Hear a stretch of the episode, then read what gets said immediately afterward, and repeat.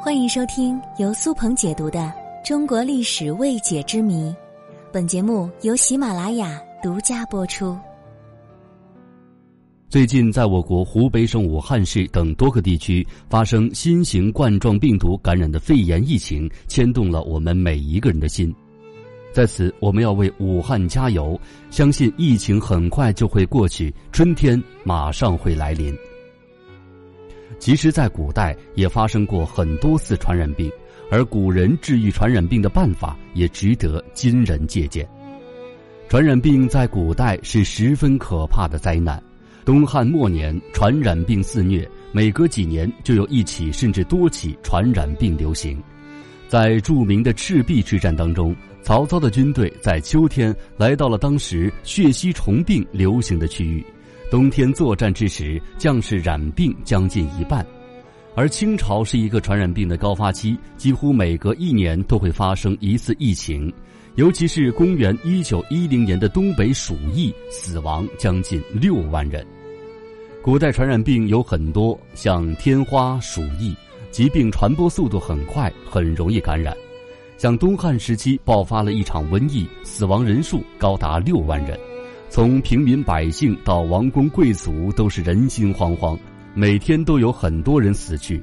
古人会把感染疾病的人，无论是平民百姓还是朝廷命官，都要采取隔离的方式，关押起来，以免感染更多的人。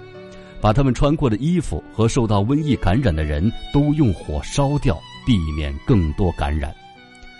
传染病对古人来说是可怕的。有时候宁可错杀一千，不可放过一个。街坊邻居为了自己和家人不感染，会举报感冒咳嗽的人。有的地方感染的人数较多，甚至会连整个村子都烧死。公元前五五六年秋天，宋国出现了一种怪病。这种怪病的症状不仅在人身上表现出来，也在狗身上表现了出来。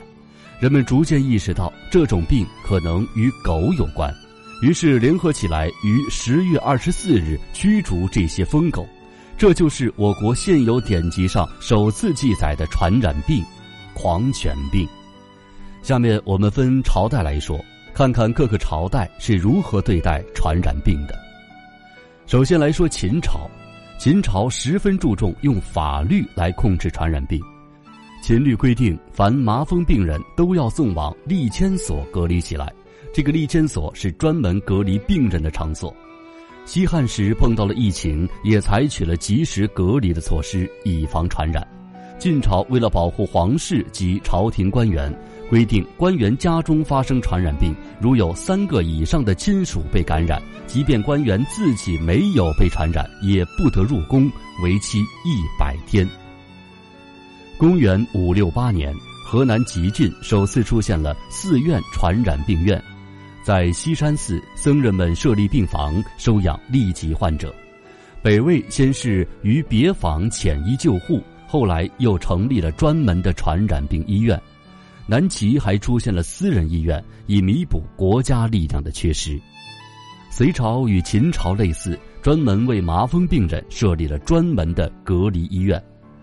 唐朝时，疫情发生，政府采取了赠药、埋葬和在交通要道上告知大家药方的办法来加以控制。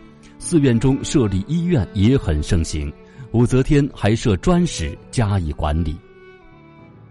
而最重视防疫和治疫的，莫过于两宋。宋朝人已经意识到煎水可以消灭疾病，所谓的煎水，就是指把水煮开，高温杀菌的意思。他们意识到人类的飞沫以及粪便都会传染疾病，因此在杭州城有专门的收粪人，有力地保证了城市的清洁卫生。宋朝对监狱的卫生也空前重视，规定每五天要打扫一次，甚至连犯人的枷锁都要用煎水清洗干净。《太平盛会方》一书还告诫人们。春末夏初是狂犬病的高发期，碰到疯狗一定要赶快跑路。两宋前后有各种职能不尽相同的医疗机构，如养济院、福田坊、安济坊等等。一些医学教育机构在疫情发生时也承担了治疫的任务。中央有太医局，地方上县州设立医学校，有疫情时负责安置、隔离和救治病人。除此之外，浙江地区的私人医院十分盛行，其代表是苏轼创办的安乐坊，主要也是起到隔离和救治的作用。宋朝时，皇帝对民间疫情的重视也超过了以往。宋仁宗为了救治京师大疫，不惜将留给自己的名贵药材分发给百姓。两宋时还大量的修订、编纂和印刷医书。公元一零五七年，朝廷还专门设立了校正医书局，运用当时著名的医学力量，对历代重要的医学典籍进行系统的整理和再版，由政府出面整理和推广医书和药方，这在全世界都是一个惊人的壮举。据说北宋时还首次出现了接种天花疫苗的案例。而明朝是中医历史上传染病研究有重大进展的一个朝代，这一时期涌现出了大量的传染病学家，他们总结经验，分别出版了专门研究瘟疫、痘疹、麻风病、梅毒和疟疾等传染病的医学专著。明朝隆庆年间，宁国府太平县某不知名人士传出了种痘预防法。虽然种豆的方法还在摸索之中，推广的地区也不广泛，但这毕竟是中国古代预防传染病的一大进步。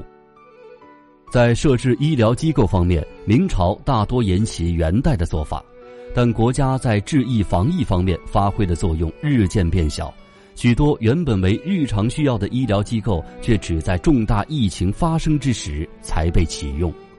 到了清朝，仅有少数的惠民药局还在发挥作用。与此相对应的是，明朝中期以来，地方人士在防疫治疫方面扮演着越来越重要的角色。